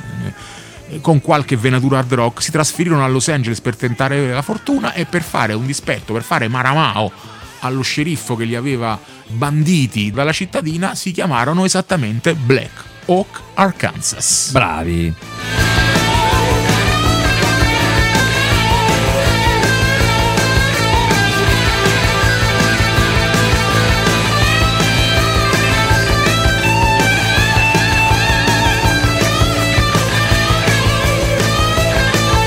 Invece io voglio spendere due paroline sulla descrizione dei Montrose che non hanno certo bisogno di presentazione perché intorno alla figura di Ronnie Montrose hanno ruotato parecchi personaggi di un certo livello Certo nel- spessore. nell'hard rock o come dice il nostro buon Alessandro nell'heavy rock americano anche qui Eh, sì. ce ne sono un paio che devo assolutamente sottolineare di frasi che passeranno alla storia prima dei Montrose in America praticamente si suonava rock duro ma questa band ha anticipato poi tutto quello che è venuto dopo perché dopo l'avvento dei Montrose si è cominciato a suonare heavy rock e quindi anche heavy metal perché nel gruppo non c'era solamente Ronnie Montrose ma c'era anche Sammy Hagar Eh, eh, Eh, eh, allora, eh, ditemi eh, se eh. è poco eccetera E eccetera non venitemi a dire che non conoscete Sammy Ecco. Hagar, ecco. E se pensiamo che il chitarrista praticamente iniziò la sua carriera facendo il session man nella Bay Area, quando gli Exodus e i Testament succhiavano ancora il latte, così ha scritto Alessandro, ma lui c'era, lui non c'era quando, quando cominciava a suonare, comunque vabbè. Lui vendeva il latte alle mamme dei Testament quindi Exodus. praticamente i Montrose poi sono diventati Gamma, poi altri gruppi insomma sempre presenti nel panorama hard americano, hanno dato comunque uno spessore e anche come dicevi tu una radice a tutto quello che poi per esempio in Inghilterra se pensiamo che gli Iron Maiden hanno ripreso I Got Fire praticamente un brano del repertorio dei Montrose e ne hanno fatto un loro cavallo di battaglia degli inizi della carriera, tutto questo non è casuale. Assolutamente, tanto di cappello. Non si può dire altro.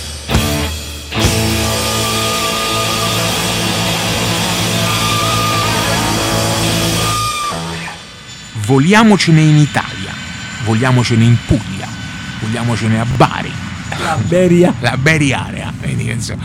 E incontriamo gli Shining Blade. Oh.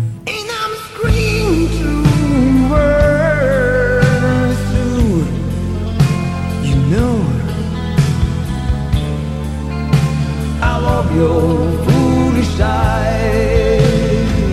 gruppo che ha avuto due parti di carriera e questa intervista diciamo che è a cavallo fra le due ma già annunciava quella che sarebbe stata la svolta successiva del sestetto pugliese vale a dire dopo aver realizzato i due demo che più o meno tutti conosciamo che sono On the Battlefields e Ace of Blades che fecero anche meritare agli Shining Blade la partecipazione alla compilation Heavy Metal Eruption Storica. Poi alla compilation Made in Italy, quella che uscì dopo, chi, frequenta il metal italiano lo sa, poi mandarono un brano per Speed Metal Hell, la compilation dell'etichetta americana New Renaissance, Dopodiché gli Shining Blade, dopo alcuni cambi di formazione, rielaborarono un po' il loro discorso musicale, spostando le coordinate da un heavy metal, chiamiamolo tradizionale, non dico la Judas Priest, non dico la, la Saxon, ma insomma un heavy metal scolasticamente, benché molto raffinato, benché suonato molto bene, si spostò verso un tipo di progressive o di sperimentazione che fosse molto più ad ampio respiro. Questa intervista, queste due pagine realizzate niente poco di meno che da Alessandro Massara, descrivono quello che sarebbe stato il futuro prossimo degli Shining Blade. Purtroppo però l'intervista si concentra sull'annuncio di questo LP che doveva proprio essere a cura dell'etichetta americana, che poi purtroppo fra una cosa e l'altra non fu mai realizzato. Comunque le cose non sono andate così. Però diciamo che il bravissimo Michele Ranieri, che Massara definisce una persona intelligente, profonda, e lo dimostra dalle dichiarazioni che fa da queste quattro colonne di Shining Blade, diciamo che mostra un gruppo con le idee chiare, con le sue potenzialità, con i suoi orizzonti apertissimi, forse non fedeli alla radice dell'heavy metal, ma comunque sia degni di sviluppo e degni di considerazione. Shining Blade che comunque salutiamo anche sulle note del loro brano che stiamo sentendo, che è Freakish Footsteps, che è quello che era presente nella compilation Heavy Metal Eruption.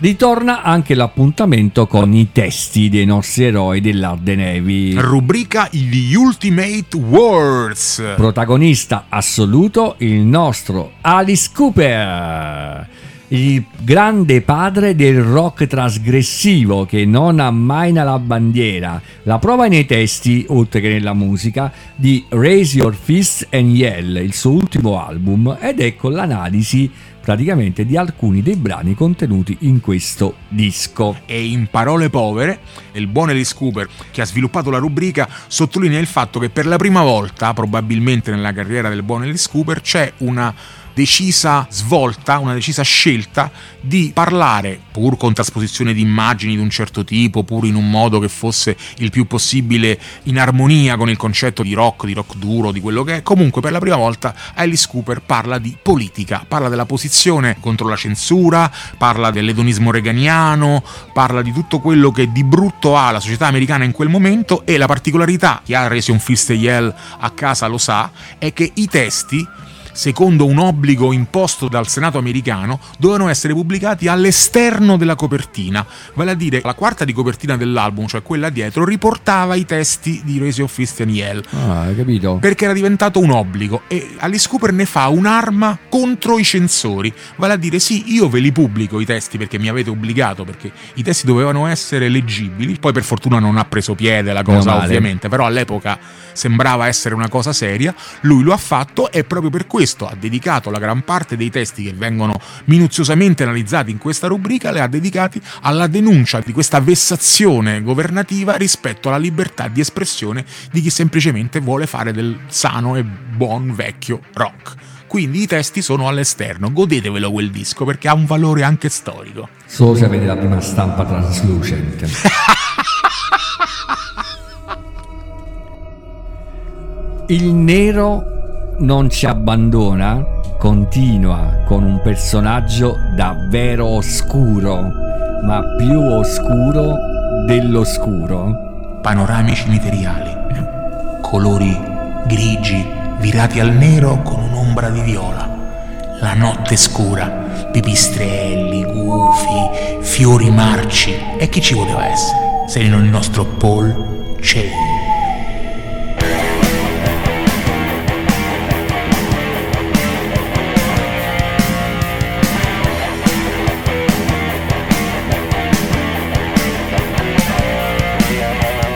Gotico e notturno, musicista dalla doppia identità e una lunga intervista per capire molto, ma molto, ma molto di più, sia su quello che ha passato quando ha iniziato con i Det SS, ma anche su quello che ha passato dopo per uscire dai Det SS e con la sua carriera solista, i suoi cambiamenti anche di, Filosofia. cioè dal male al, Al bene. bene.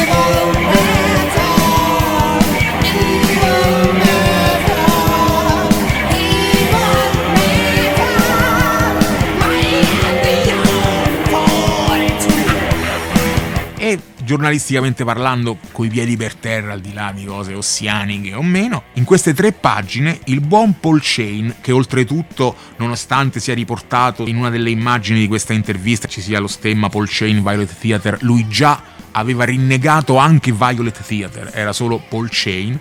Comunque sia, in questa lunga, interessantissima intervista, il buon Paolo Catena si confessa, proprio il caso di dirlo vestito da prete, quindi fondamentalmente gli calza, ci parla del suo punto di vista religioso e si leva qualche sassolino dalla scarpa anche sulla scena stessa italiana, facendo proprio dei nomi di gruppi non graditi o meno. Ce n'è un po' per tutti i gusti, comunque sia, il buon Paul Chain ci parla di opera quarta o opera fourth, per quelli che ci tengono che sia Quelli di Translucent. e quelli esatto, se avete la versione translucent e opera fourth, se avete la- Federicchi. Es- Comunque sia, quello era il capitolo di una discografia già ricchissima, perché fra Death SS, Paul Chain, Violet Theater, eccetera, eccetera, era già ben in là, anche con i vari brani apparsi su compilation, sai, Terror, Black and Violet, Luxury, a seconda di... Molto ricercati dai collezionisti, tutti, Tu- soprattutto uno. Eh sì, Evil Metal. Eh, Eh, e qui tutti a fare gli scongiuri, tutti a fare gli scongiuri, toccatevi dove potete, chi può, chi Speriamo non che può. continuino le nostre registrazioni. Esatto, chi non può tocchi il vicino.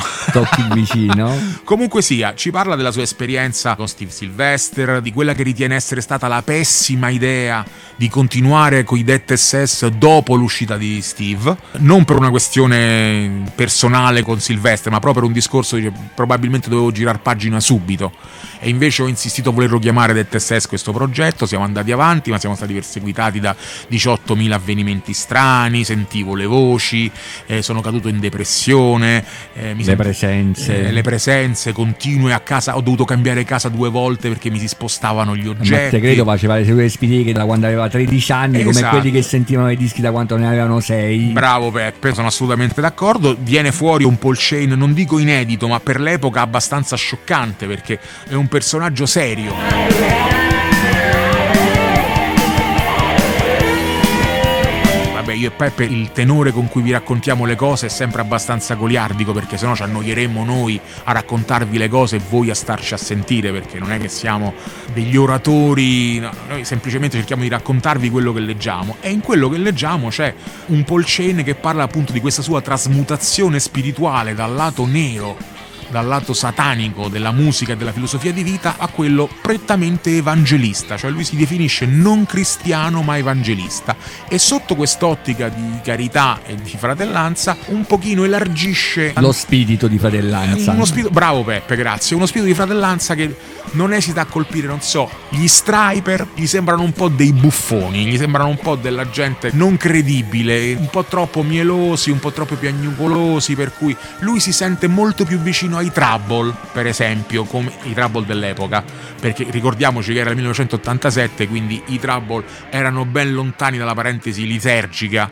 un po' psichedelica, un po' da fattoni che presero fra qualche anno, però per il momento erano comunque un gruppo molto legato alle tematiche cristiane, per cui sente vicino ai Trouble piuttosto che agli Striper, oppure non so, dice sui Vanadium, per esempio, Peppe, ti interrogo, sui Eh. Vanadium, che cosa dice No, Paul perché Chain? in effetti dicono, guarda che per esempio con Evil Metal, il primo 45 giri del TSS, che è molto ricercato dai collezionisti, alcune persone hanno pagato all'epoca anche 150.000 lire Caspita. per una copia di questo 45 giri. E dice però poi le cose hanno preso una brutta piega, dice perché l'Italia aveva bisogno di quel disco in quegli anni. Invece sono usciti dei gruppi dal nostro paese che non erano validi. E qui veniamo al quib, al conquibus. Gente come i Vanadium, che non hanno niente di originale, non fanno altro che rovinare la nostra immagine all'estero. Poi rincara la dose perché dice i Vanadium sono un gruppo di carta ed hanno anche il vizio di sabotare i gruppi con i quali suonano.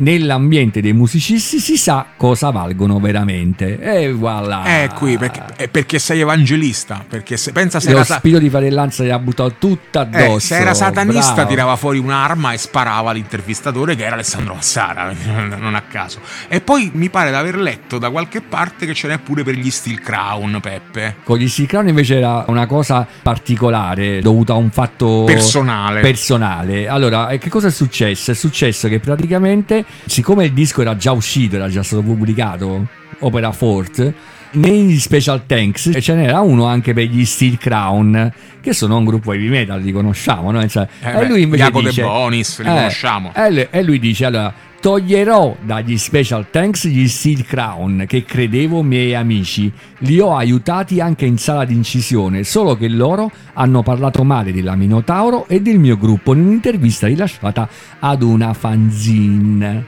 Ad una fanza. Eh, Quindi abbiamo un Chain evangelista, ma che fra l'altro con grande calma, perché Chain non è una persona agitata, non lo era allora, non lo è neanche adesso. Per cui lui con molta calma diceva quello che gli suggeriva la testa e lo diceva fluendo tranquillamente senza preoccuparsi di eventuali polemiche o di farsi amici o nemici. comunque non era, diciamo, lo spirito di fratellanza c'era, per Beh, esempio sì. con i Sabotage e con gli Strana Officina che riteneva gli unici due gruppi italiani degni della parola heavy metal e poi ha detto io ho collaborato comunque con persone, ho un progetto di riunire un gruppo di musicisti con degli amici veri, tra cui Alberto Simonini dei Crying Steel alla chitarra, c'è Red Crotalo, Eric Lumen, AC Wild e Panicata dei Bulldozer, Daniele Vecchi degli Extreme e Mattia Bigi dei ex Megatherion. Sì, progetto che sappiamo che non è andato perché non è uscito niente con questa super formazione, però insomma Chain dimostra di conoscere bene l'underground italiano, di averlo vissuto in un certo modo, di averci sperato. Comunque sia,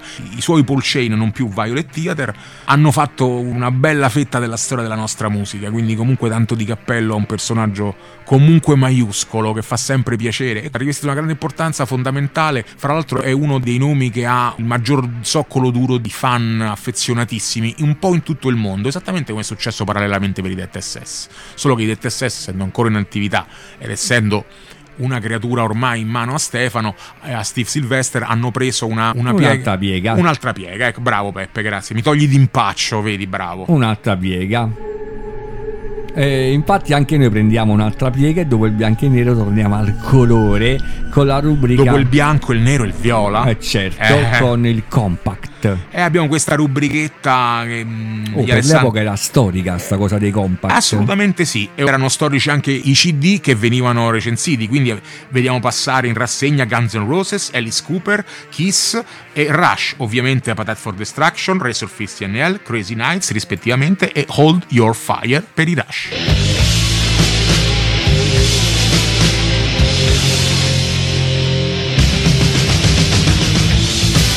Ancora un'altra intervista mega.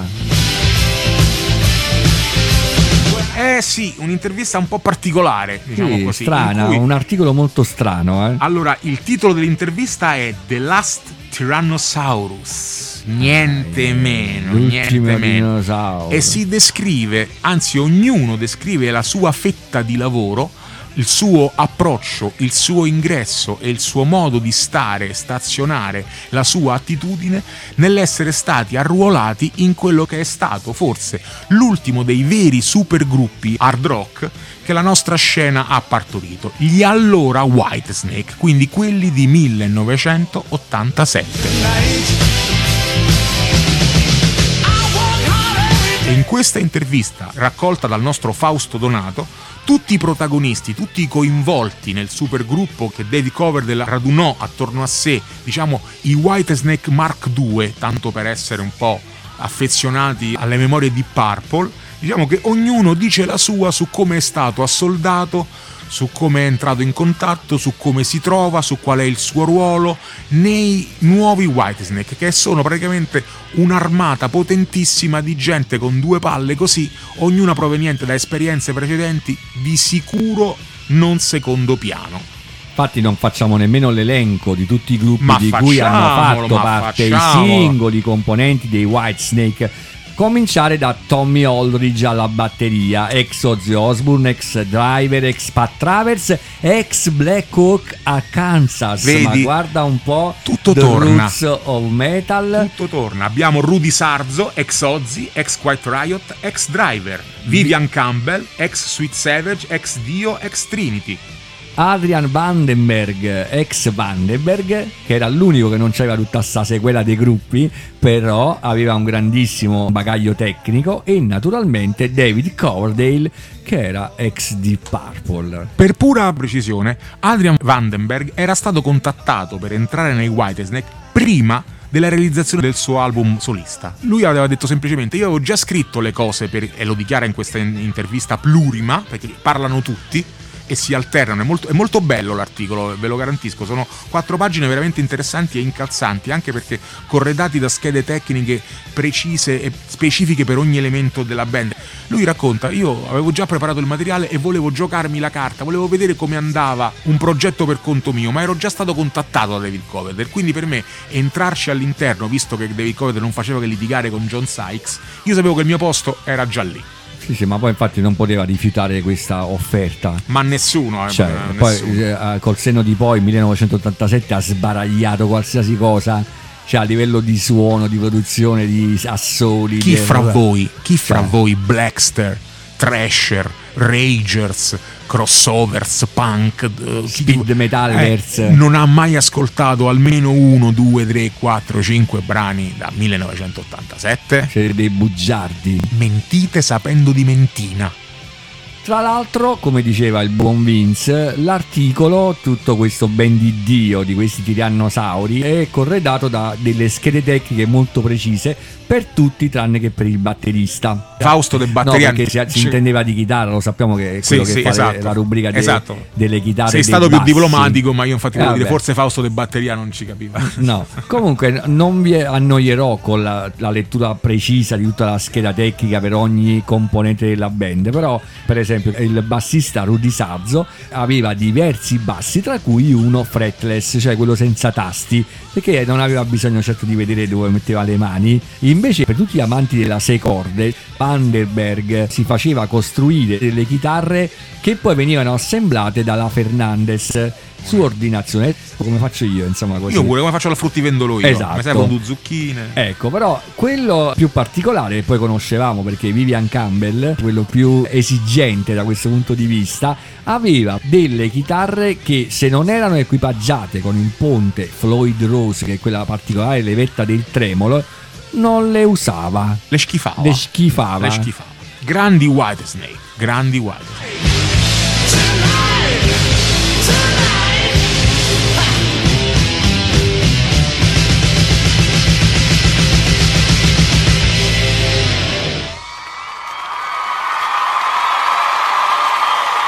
Dio e Warlock live. Eh sì, eh sì, Peppe ci tiene a sottolineare che questo articolone 20 euro. 20 E sono 40. Live in Milano, 16 novembre 1987. Chi ci hanno mandato a vedere Ronnie James Dio e i Warlock? A me no. supporto? A me sì, nel senso che sono stato contentissimo, Ma felicissimo. nel backstage? E ho visto anche. Eri nel backstage? È la volta che ho avuto l'opportunità di conoscere Dorothy Vesh. Ah, eh, com'è? Bassa.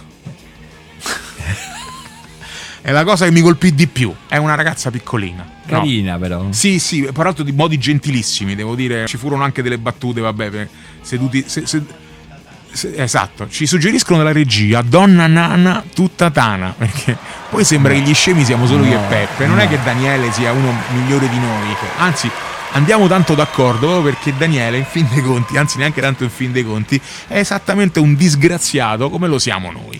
Comunque sia, nacque una battuta nel tour bus dei Warlock perché eh, non fui io a dirla, Dici, ma dici, dici. No, lei si sedette su. Esiste anche una foto di questa cosa, ti porterò, perché ce l'ho a casa. Ok. In cui lei si sedette sul suo posto in pullman. Ci fu chi disse: Tocchi coi piedi, te lo abbasso il sedile. Che cattivi. eh, però. lo so, ma non fui io, non fui Ah, io, fu un pers- altro personaggio. Comunque sia. Beh, non è che Ronnie James Dio fosse un gigante. No, infatti non c'entrava niente lui. Era il Killer of Giants Tour. No, scherzo. Eh. Comunque sia, bellissima serata, ottimo concerto. I 50 minuti dei Warlock li rivelarono essere un ottimo gruppo. Suonarono ben 5 pezzi da Triumph and Agony, quindi mostrando che avevano tutta l'intenzione di promuovere l'ultimo album, ma non sfigurarono neanche i vecchi classici come Born in the Witches, Hellbound. Per cui fu un bellissimo concerto. La gente partecipò e i nuovi Warlock dimostrarono di essere assolutamente all'altezza di quello che avevano realizzato sul disco. Per quanto riguarda l'esibizione di Ron James Dio, fu spettacolare da tutti i punti di vista. Il bailamme di immagini, trucchi, suoni, laser, fumate, draghi. Dai, bellissimo. a un certo punto, durante l'assolo di Greg Goldie, questo lo ricordo molto volentieri, lui suonava e fu assalito da un ragno. Dalla scena uscì un ragno enorme che attaccò Craig Gold, il quale suonando il suo assolo dalla chitarra spuntò fuori un laser che ferì il ragno che rientrò nella sua tana. Ma altro che Questa è, è fra le varie assurdità che noi vivemmo dal vivo, cioè pupazzi, mostri, fu veramente bello. Lui completamente sugli scudi, grandi momenti, Neon Nights, poi era un po' innamorato della soluzione del medley, quindi alle volte dei brani venivano accennati, poi interrotti con altri, poi integrati da un terzo altro brano, ci fu l'assolo del chitarrista, ci fu l'assolo del batterista, ci fu l'assolo del tastierista.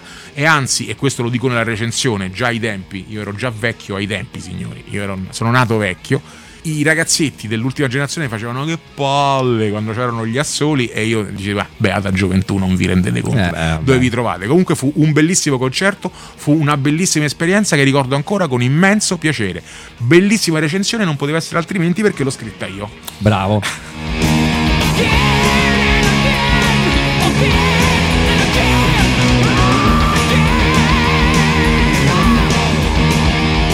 Girando pagina per un attimo dice ma siamo su HM oppure abbiamo cambiato giornale improvvisamente? su Novellas 2000 Novellas e Nevi. Allora, We Fight Together, combattiamo insieme, sono queste due pagine dove non è raro, già abbiamo visto in altri numeri di HM, che vengono fotografati insieme musicisti che appartengono a gruppi diversi, proprio per testimoniare questo spirito di fratellanza collettiva dell'heavy metal che accomuna tutti i grossi personaggi. Per esempio, noi in queste foto vediamo Jimmy Bain, proprio della band di Ronnie James Dio, insieme con Steve Harris degli Iron Maiden, colti recentemente in Inghilterra. Ma nell'altra pagina non è da meno. è una sfilza di foto Peppe Eh, quattro scatti, foto di gruppo con protagonisti di ogni genere, cioè Steve Percy dei Rat insieme con Jimmy Bain ancora di Ronnie James Dio. un po' prezzemolino questo Eh vabbè, Jimmy questo Bain. evidentemente c'aveva qualcosa da fare.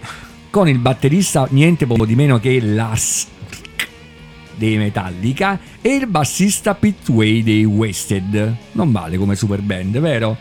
A seguire proprio di lato un personaggio Eric Brittingham dei Cinderella e Joy Belladonna degli Anthrax, sempre proprio più il- matto. il diavolo e l'acqua santa proprio. Eccolo. Sotto invece lo spirito del thrash metal di James Hetfield e Kirk Hammett con il leader dei Lizzy Borden. E quindi un'insalatona Oh. bellissima, due pagine piene di personaggi.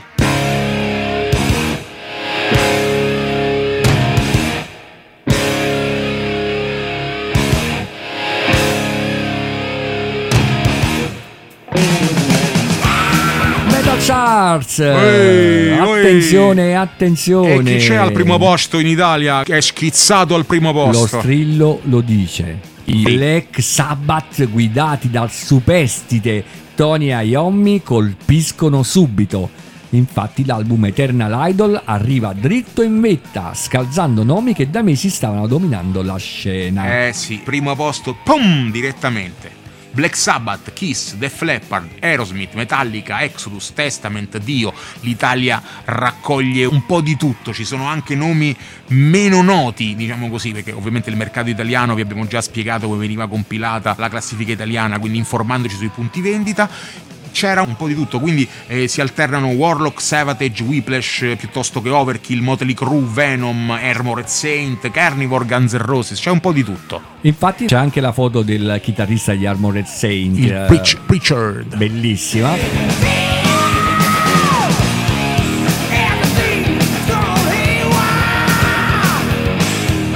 Mentre nella classifica inglese, che era molto più. sono conservatori gli inglesi. Omogenea. omogenea, cioè Def Leppard, Black Sabbath al secondo posto, Whitesnake, The Cult, Guns N' Roses, Dio, Aerosmith, Bon Jovi, Kiss e Motorhead.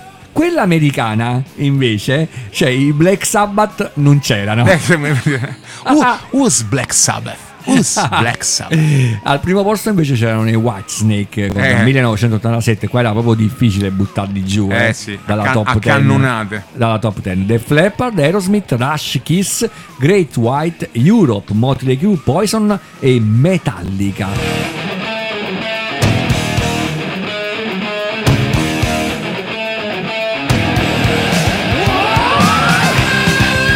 Ci tengo, perché la tradizione va rispettata, a sottolineare che come Peppe ci ha fatto già notare, la fotografia che correda la top 20 italiana è degli Armored Saint e va benissimo. Quella che correda la top 10 della Gran Bretagna ritrae James Hetfield e quella che correda la classifica americana ritrae i Motorhead. I Metallica nella classifica inglese non ci, Non sono, ci sono. i Motorhead nella classifica americana non, Non ci, ci sono, sono. e quindi vanno invertite le foto. Vabbè. Ma se non toppiamo, non, Vabbè, non vabbè. eravamo a KM, Vabbè, non eravamo a KM. vabbè, vabbè. Nella tradizione sta la qualità.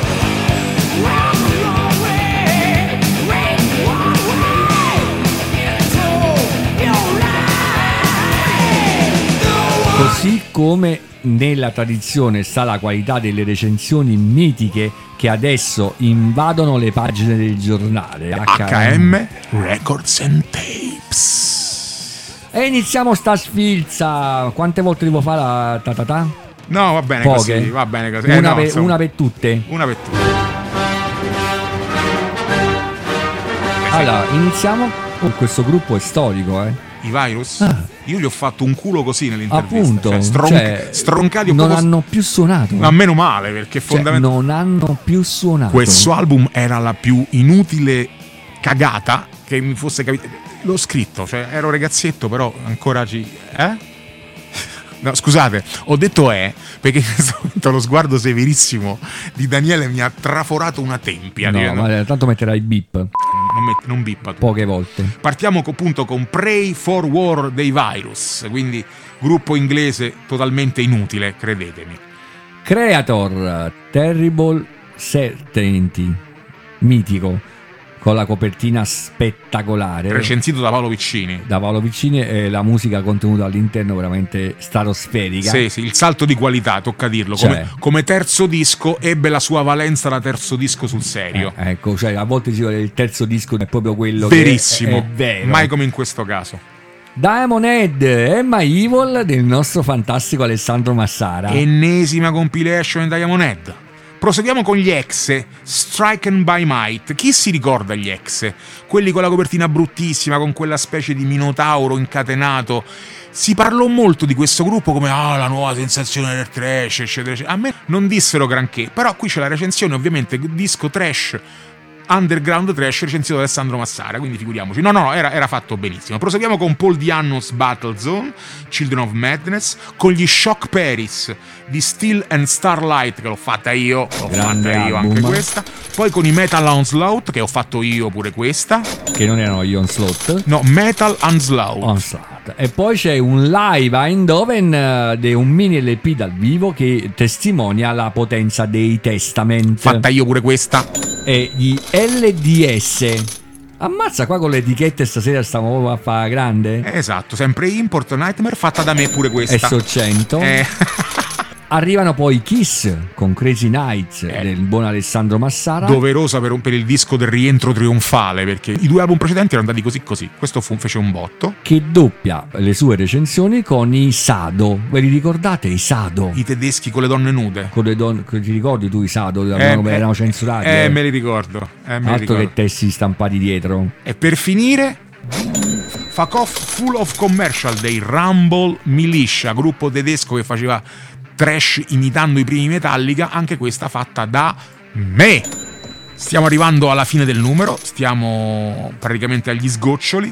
Giriamo il giornale perché non deve mancare mai questo vizio di farmi girare il giornale dalla versione orizzontale alla versione verticale. Chiudiamo quello che sappiamo essere spesso la chiusura di HM e quindi di Hear the Roar con la scheda tecnica, quella che era X Skills. Però in questo caso, parlandosi di bassista, diciamo che è Best Skills. E chiudiamo con Roger Glover.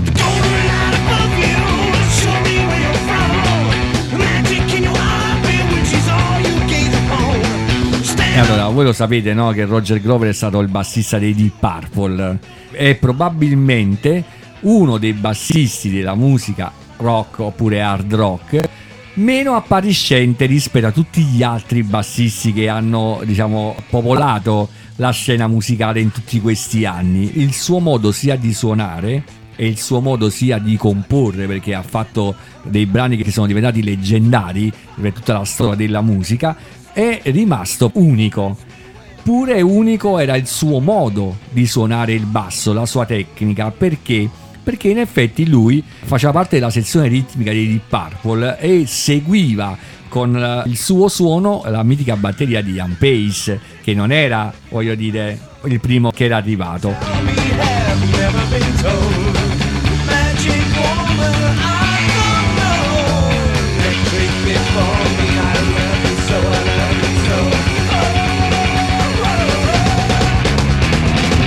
Aveva una tecnica unica, cioè lui suonava sia con la mano destra che con la mano sinistra, stoppava le corde in modo tale che il suono ad alto volume sembrava quello della cassa della batteria. E ascoltando i dischi dei Deep Purple, alcuni brani come quello che stiamo ascoltando Fireball oppure Lazy dal vivo eccetera eccetera anche Highway Star sembrava che il batterista fosse veramente portentoso e invece era lui che doppiava praticamente il suono della cassa della batteria all'unisono Aspetta. aspide Aspide. aspide che non aspida nella sua lunghissima carriera ha usato un po' di tutto per quanto riguarda i bassi, però era affezionato ai Fender Jazz Bass oppure quei Precision.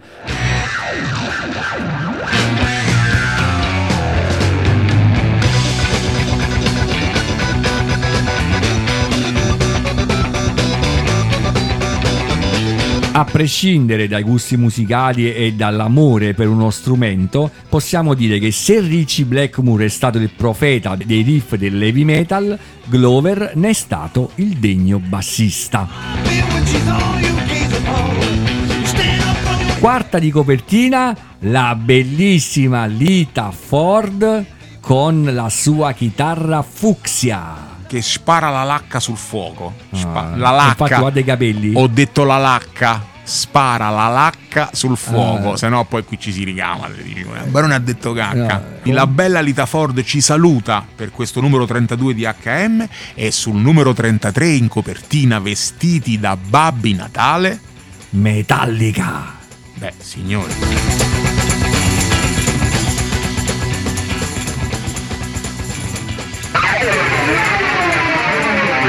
Fucking Noise ha presentato Here to Roar, il suono di HM. Blast from the Past, memorie e ascolti. Con Vincenzo Barone e Giuseppe Bellobuono.